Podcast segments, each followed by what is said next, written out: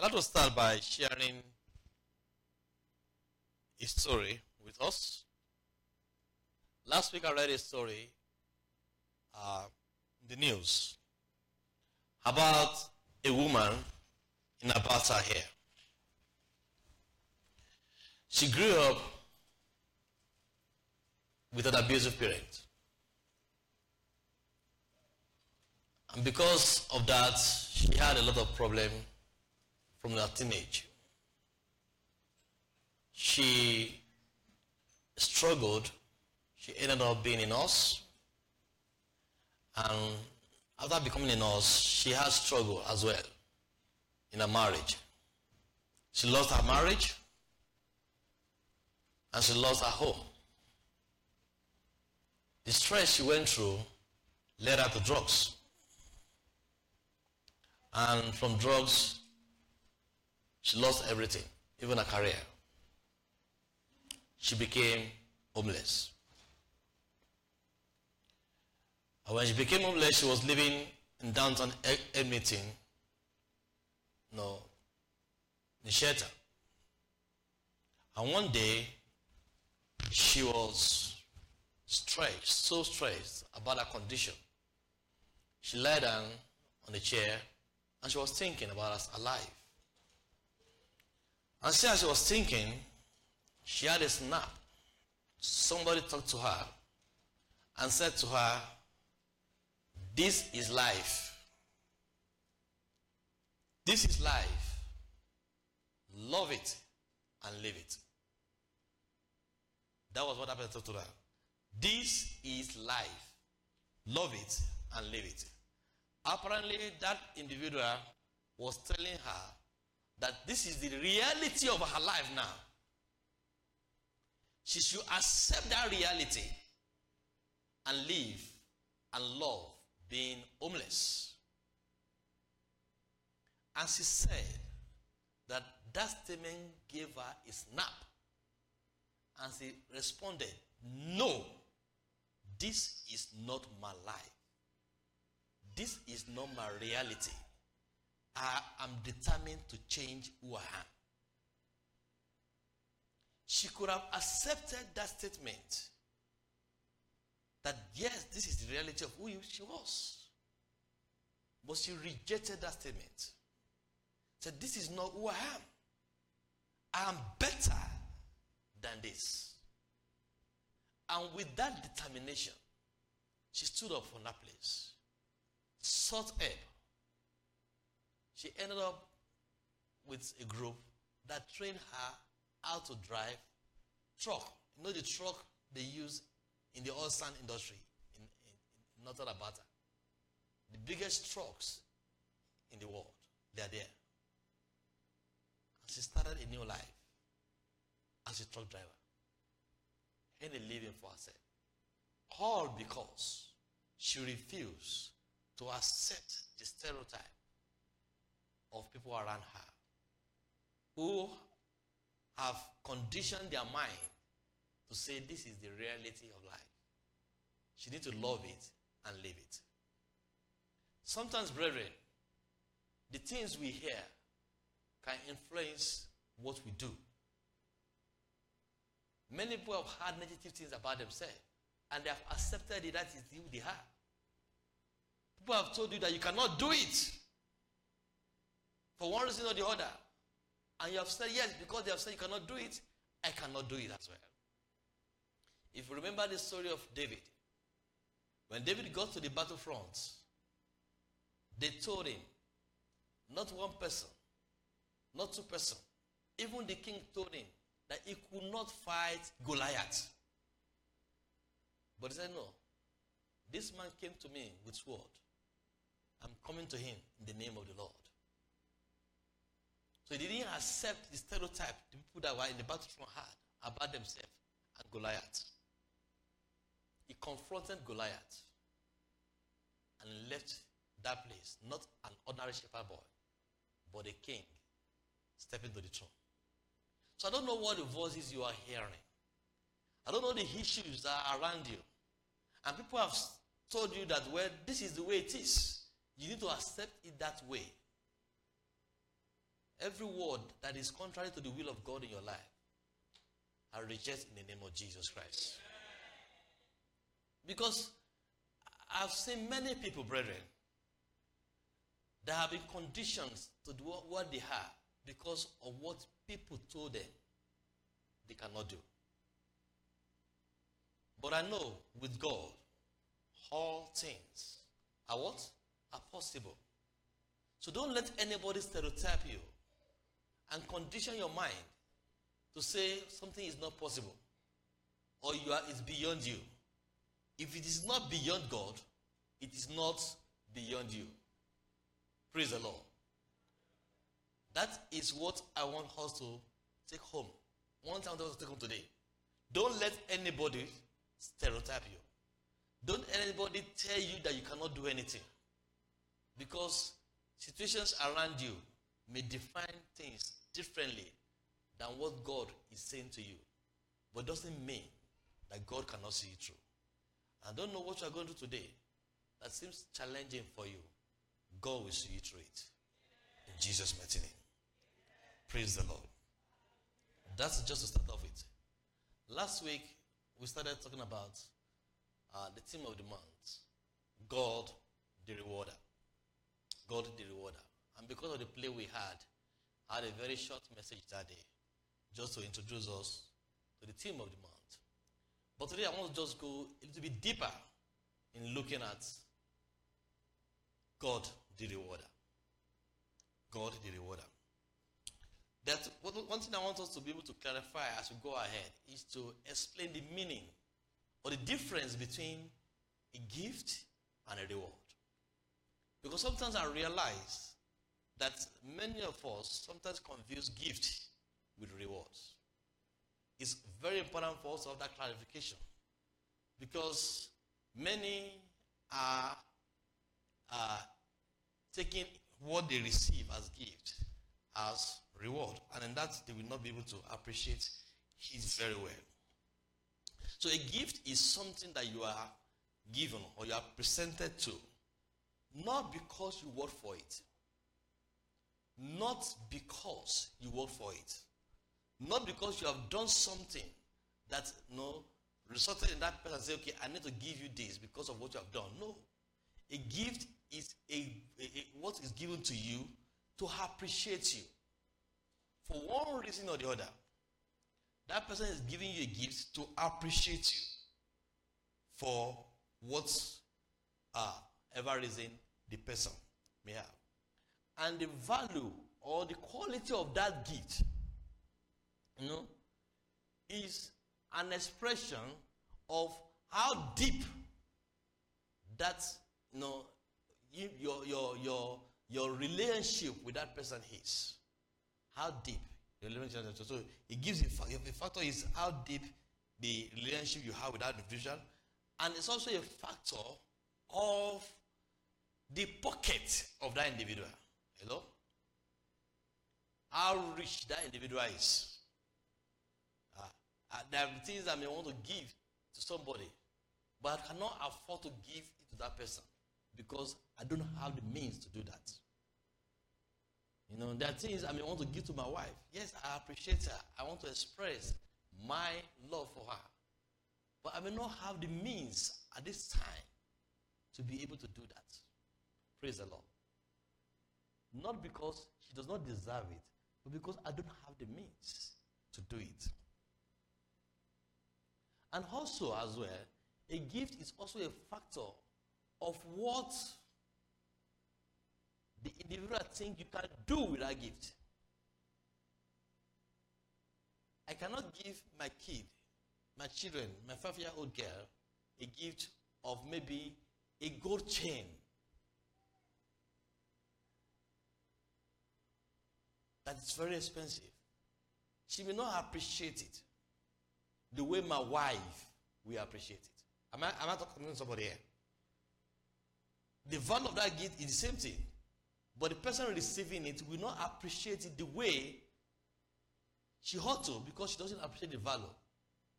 So when I'm giving somebody a gift, I look at that individual and say, does that person understand what this gift means to him or her? Praise the Lord. So it's a value, it's a factor of the appreciation you have for somebody or something as well. So I cannot give anybody a gift without really trying to look at that person and say, would this person appreciate it? Because sometimes, even if you give somebody a gift, you know, before you know it, the person just, you know, ignore it or does not appreciate it because it doesn't understand the value as well. You know, and God has given us a gift. God gave me and you a gift. In John 3, the Bible says that God did what? So loved the world, that he gave what? His only begotten Son, that whoever believes in him may what? May have life and have it all. Sorry. Shall not perish, but have everlasting life. Shall not perish, but have everlasting life. That is what the gift of God. But let me ask you, is it everybody that has access to these gifts appreciate it? No. It is not everybody that have access to this gift appreciate it. But it's a gift of God for us. It doesn't take it away as a gift. Because many people don't appreciate the value of the gift of God. And there are so many gifts God has given to you and me. Even that you can see with your two eyes. It's the grace of God. Many have eyes, they cannot see with it. Many have legs, they cannot walk with it. I told a story one time ago. I went to the mall. And as I entered the mall to buy whatever I want to buy, you know, I think I was going to buy a suit. And surprisingly, that is, God showed me something else that I went home, not going to buy anything again. As I entered, there was a store I saw. And what did they sell in that store? Wheelchairs. Wheelchairs. For those that could not walk. And the Holy Spirit told me, so do you know that as you are going to buy a brand of suits, there are a lot of people that as you are seeing these wheelchairs, they know the different brands of those wheelchairs. They know which one is the good quality, which one is the bad quality. You don't have that trouble to know because you don't need it. But there are a lot of people that they're not just going to that store to buy wheelchair, they're looking for specific brand, specific make, based on their experiences with that wheelchair. Do you appreciate the value of the leg you have? That you can walk on it? Praise the Lord. And that struck me. I could not even buy anything that day again.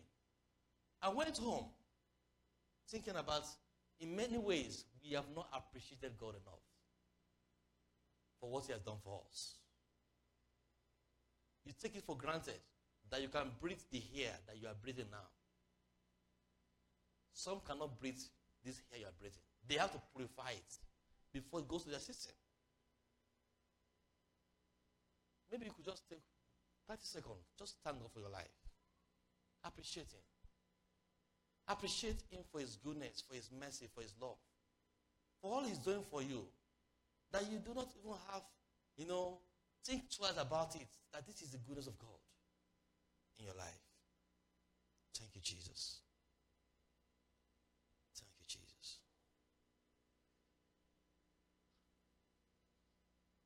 I just want to thank you for your faithfulness in my life. I give you praise, honor, and adoration. Thank you for who you are.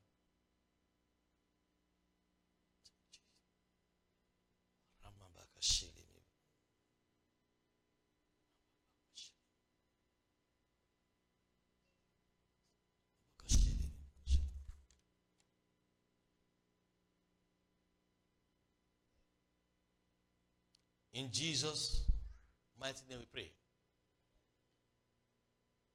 But reward is different from a gift. Reward is something that you get based on an accomplishment. You don't expect reward for doing nothing. Also, when we're talking about reward, we're talking about something you receive based on an accomplishment, based on an achievement. Praise the Lord. And in this context, I want us to note as well that reward can either be positive or negative.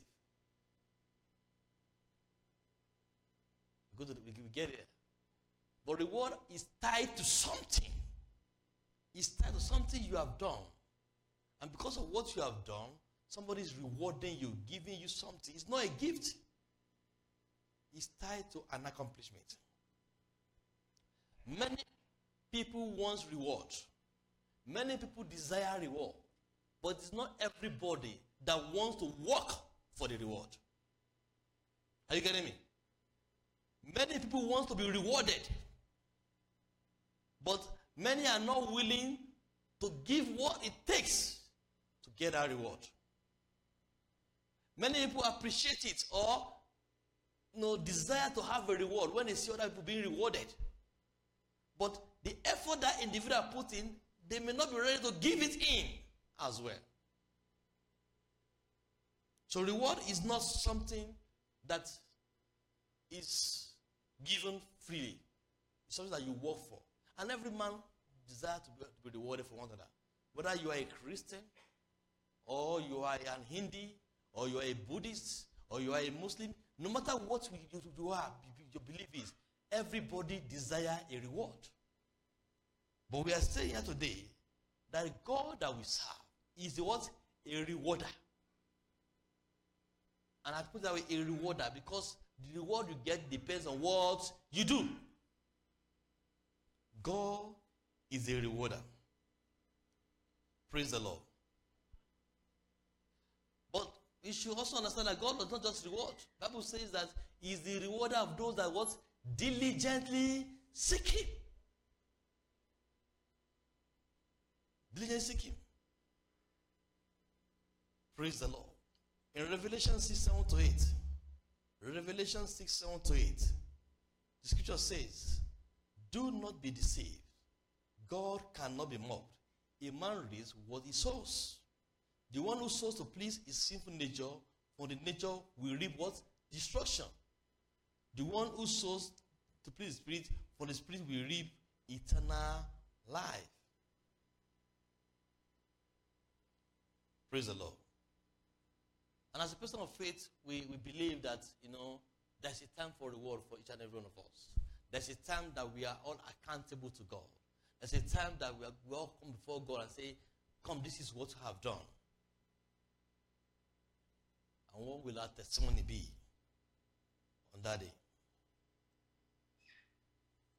I want us to read the book of Matthew 25. Matthew 25, 14-30. Because from here you see the story of some people that things were committed to their hands. They were given gifts, just like me and you were given gifts. Gift of life. Gift of salvation. Because no man works for salvation. Salvation is a gift of God, by the grace of God. But what we do with that gift God has given to us determines the reward we are going to get from Him ultimately. Matthew 25 from verse 14-30. I'm reading from the Message translation. Please, if you can help me put it on the Message translation as I read the scripture. Matthew 25, 14-30. It says, "It is also like a man going off on an extended trip. He called his servants together. And delegated responsibilities. To one he gave $5,000, to another $2,000, to a third $1,000, depending on their abilities." Note that word, depending on their abilities. "Then he left right off. The servant went to work and doubled The first servant went to work and doubled his master's investment. The second did the same. But the man with a single thousand dug a hole and carefully borrowed his master's money. After a long absence, the master of those three servants came back and settled up with them. The one given $5,000 showed him how he had doubled his investments. His master commended him. Good work. You did your job well. From now on, be my partner. The servant with 2,000 showed how he also had doubled his master's investment. His master commanded him, good work. You did your job well. From now on, be my partner. The servant given 1,000 said, Master, I know you have high standards and hate careless ways, that you demand the best and make no allowance for error. I was afraid I might disappoint you. So I found a good hiding place and secure your money. Here it is, safe and sound, down to the last cent. The master was furious. That's a terrible way to live. It's criminal to live cautiously like that. If you knew I was after the best, why did you do less than the least? The least you could have done would have been to invest the money some with the bankers, where at least I would have gotten a little interest. Take the 1,000 and give it to the one who risked the most, and get rid of this plate safe, who won't go out a limb. Throw him out into the what? Utter darkness. Each and every one of them were given a gift. All of them were given something to work with. None of them was left empty. But I want us to take note of something in that scripture. The Bible said, He gave each one of them according to what? Their abilities. He didn't just give it to anyhow. He gave it according to what? Their abilities. That means that He knew each and every one of them from beginning. He knew each and every one from the beginning. What you receive is a factor of what God knows about you. What you get is a factor of what God knows about you. One thing I know about God is that God is not a waster. He's not a waster of resources. Let me tell somebody, God is not a waster. He is not a waster of resources. And from Genesis 1 or Genesis 2, that came to my understanding. If you recall, when the Lord was creating the whole world, the Bible said that there was no rain on earth at that time, and because of that, and the reason being that there was no man to till the ground. Because there was no man here to till the ground. Because if the rain falls and there's no man to till the ground, there's going to be a waste. So God made the earth to be cooled from, there's some moist on the ground, at least to keep the seed alive, not to die. But there was no rain. Until man came, there was no rain. And the same way, God is not a waster of resources. If you look at this scripture, I ask myself, why didn't it be that the one that did not invest is the one that had 5? No. God did not make a mistake. It is the one that has least abilities that could not invest it. And that tells me something about me. If I'm expecting much from God, I have to demonstrate that I have the capacity to do what? To use what God is giving to me. He gave each and every one of them according to their several abilities. And He gave them something to do with it. Just like God is looking at you and me. Say, what can I commit into this person's hand? Because when you are given something and you don't use it, you don't appreciate it, you mismanage it. When you have abilities that you are not using, you mismanage it. When God gives you power you are not using, you mismanage it. You don't appreciate it. God gave Samson power. He had the abilities, but he mismanaged it. He mismanaged it. The story of Samson in the scripture, maybe just 2 chapters. It could have been more than that.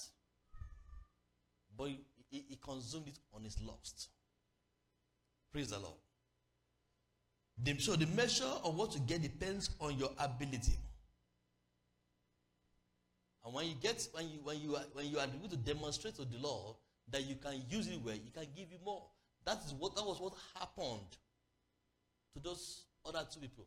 Say, yes, you are a faithful servant. Be my partner. That was the reward. Be my partner. But this other one that could not do anything with what he had, it's a big cast away. That will not be our portion in the mighty name of Jesus Christ. Because the reward comes in both ways. I want us to be conscious of that. God, the rewarder. The reward comes in both ways. You cannot go and sit for an exam without preparing for it and expecting magic. No. You have to work for it. Desire it. Do everything possible to succeed in it. God is a rewarder of those that diligently seek Him. And I can also learn from this scripture, there's no excuse for failure with God.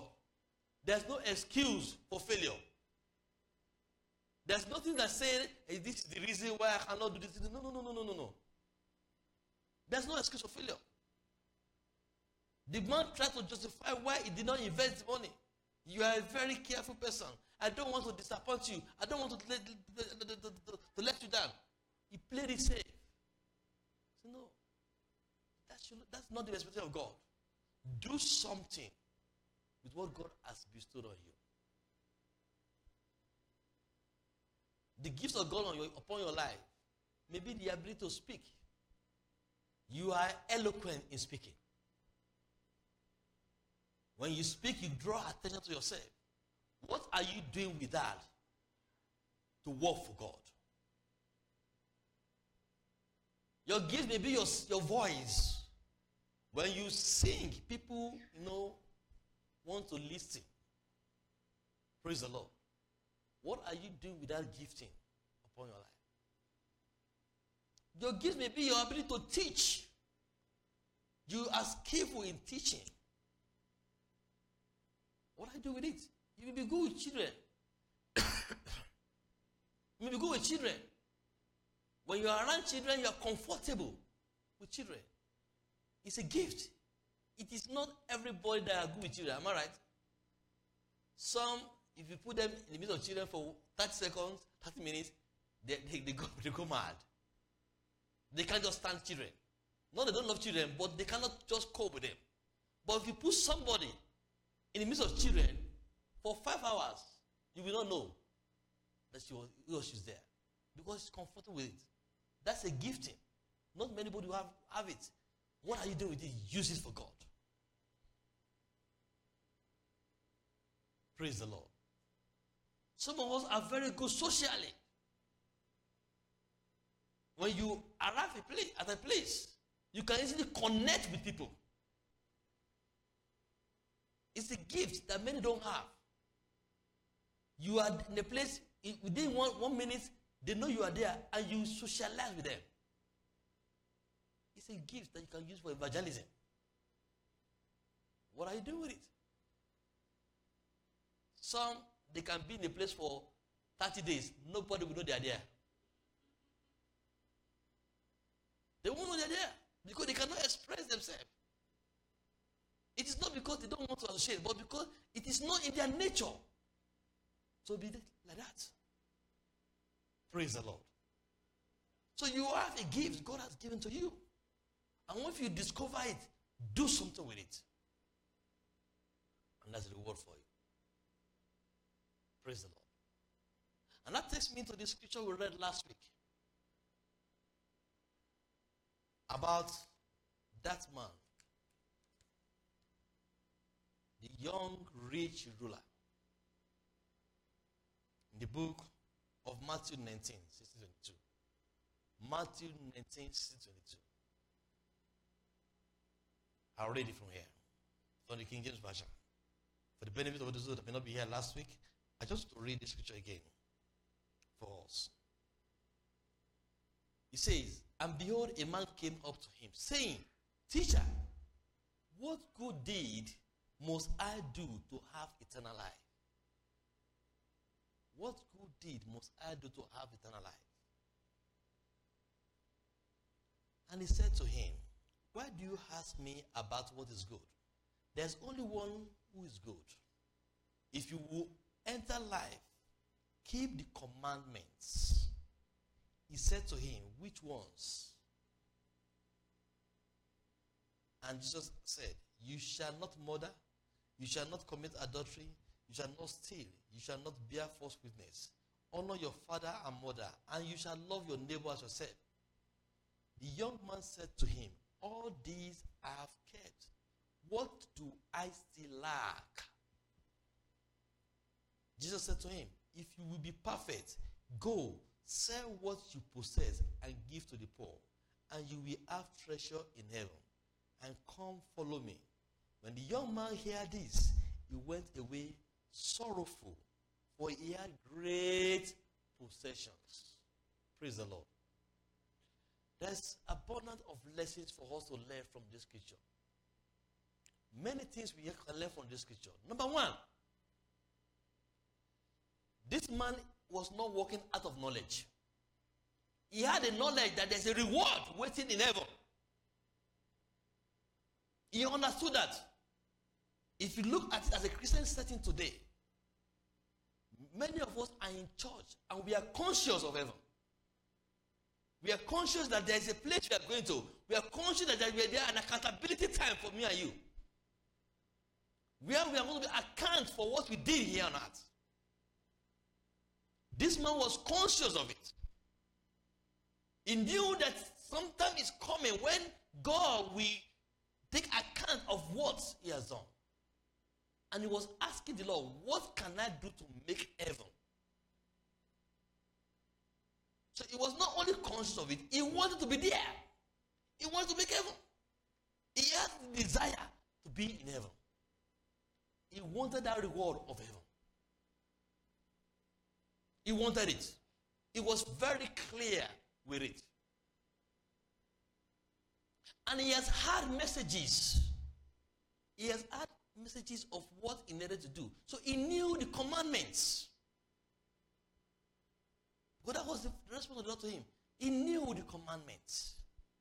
He knew it to the extent that the Bible says, obey your father, obey your mother, don't commit adultery, you shall not steal. He knew all those things. And when the Lord responded, these are the things you need to do. He said, what else?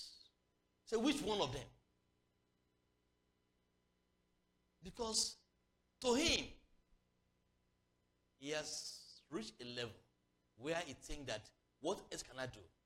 I'm on the past mark already. So he has been exposed to a level of sermon which he could take, which he could accept, which does not take away things that are very close to him.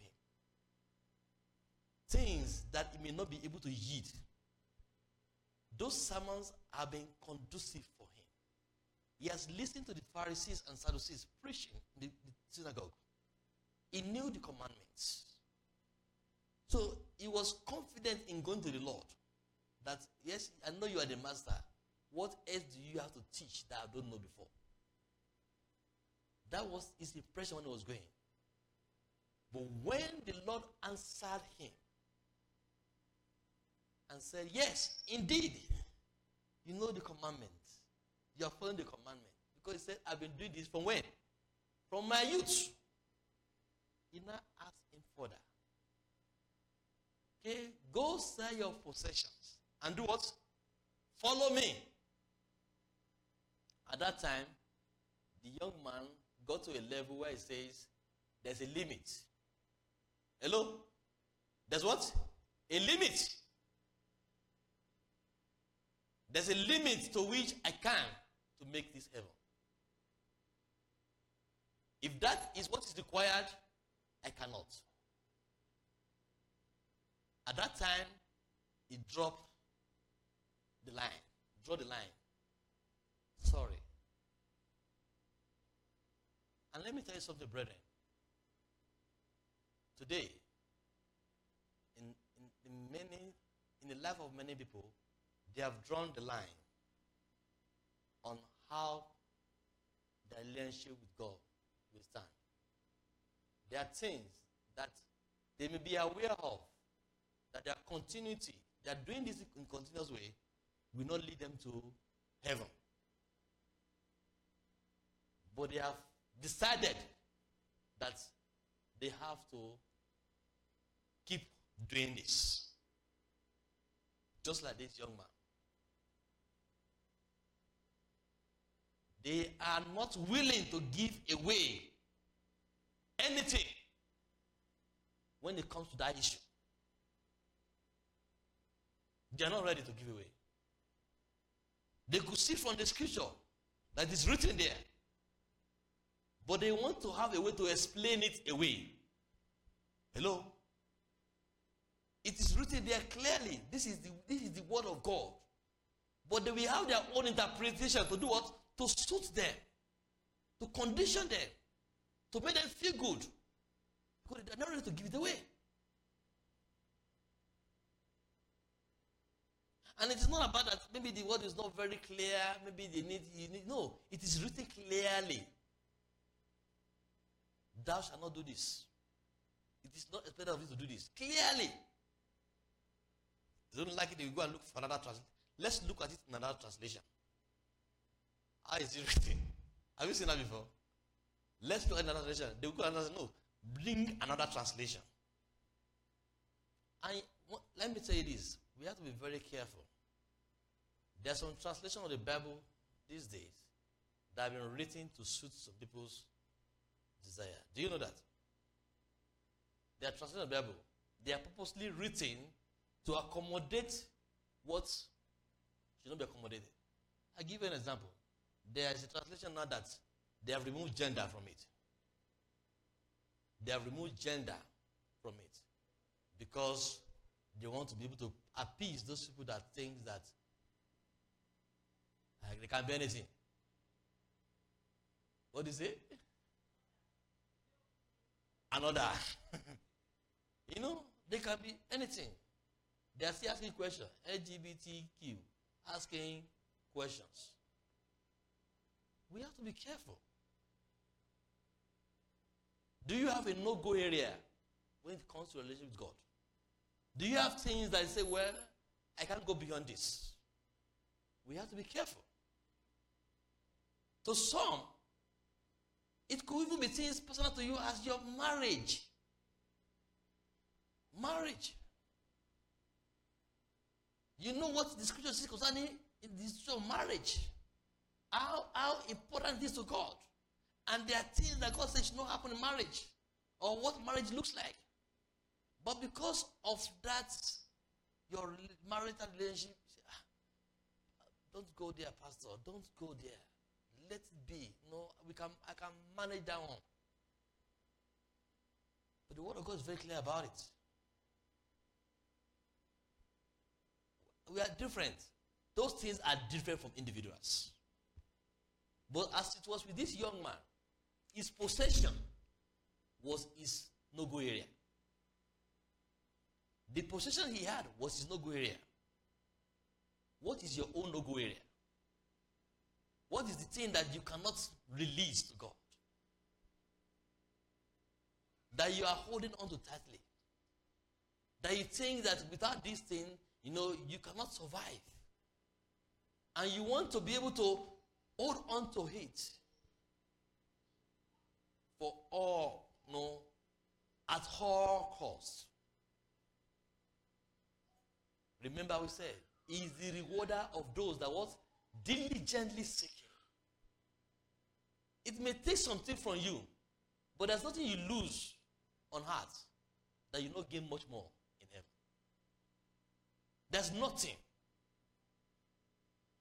I will say, what shall it profit the man? To do what?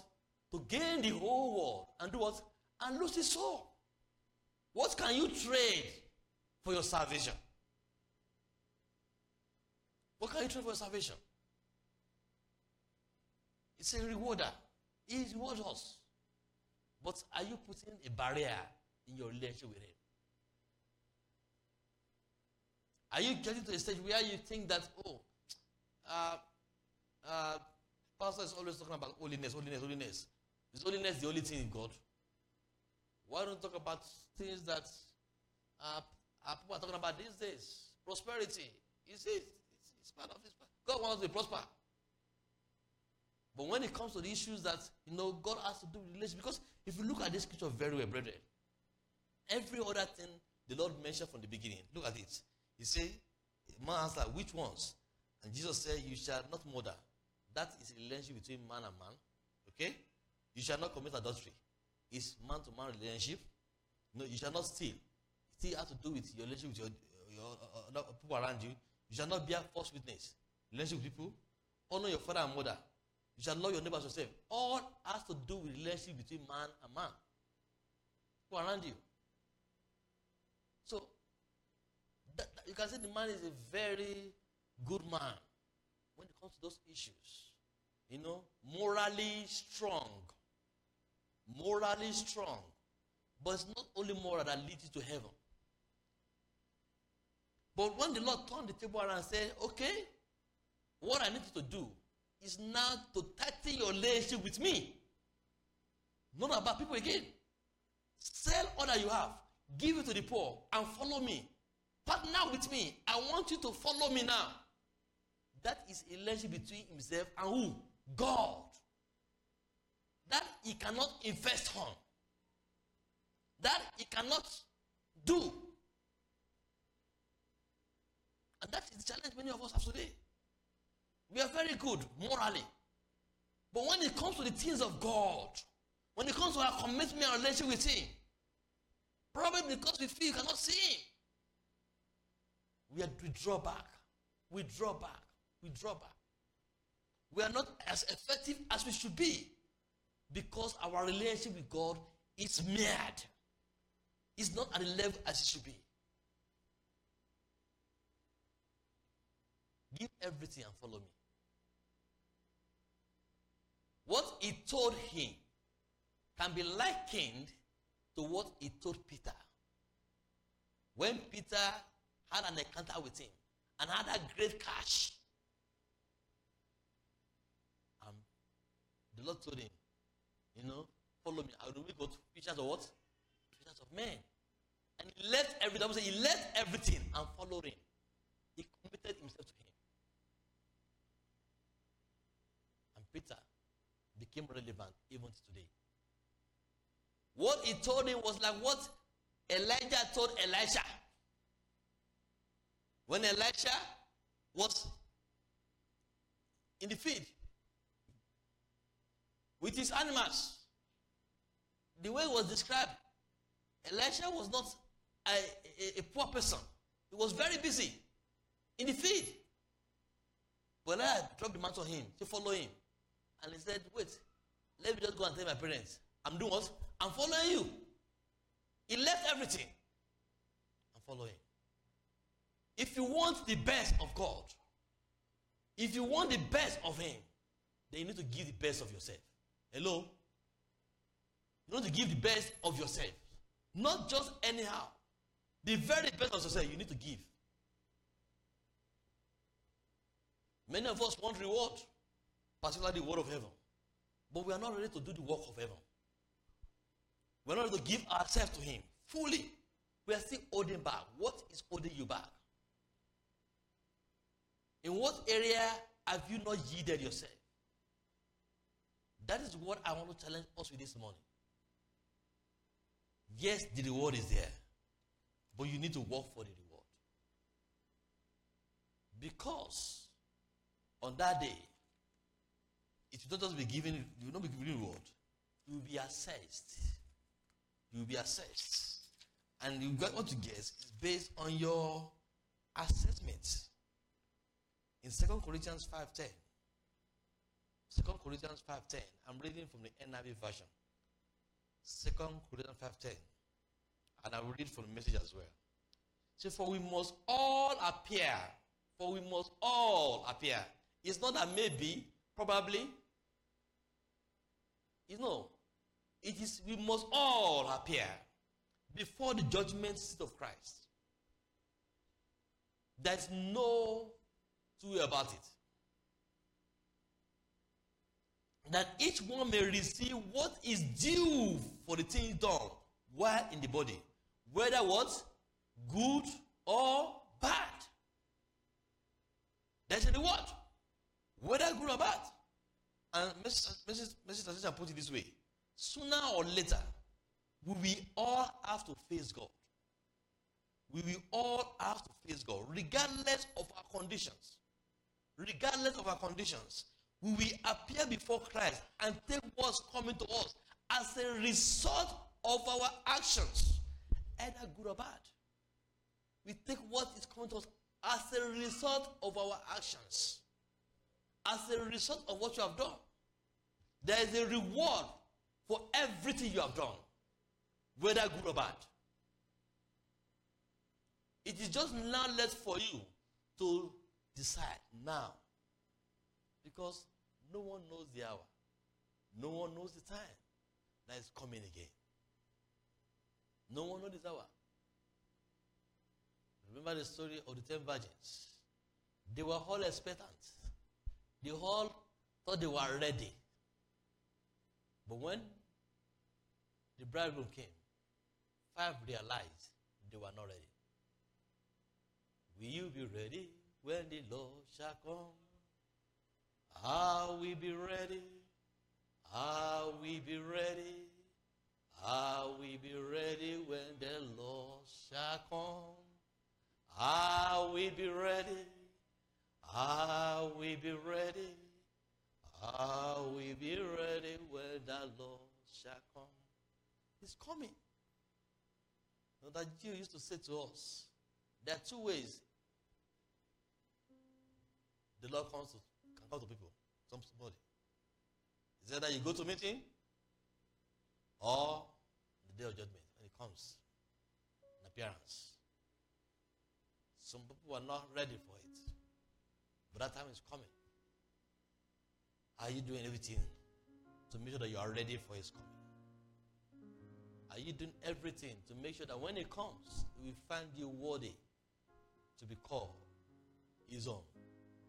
Is God proud of us today? Is God proud of what you are doing? Are you faithful in the assignment he has given you to do?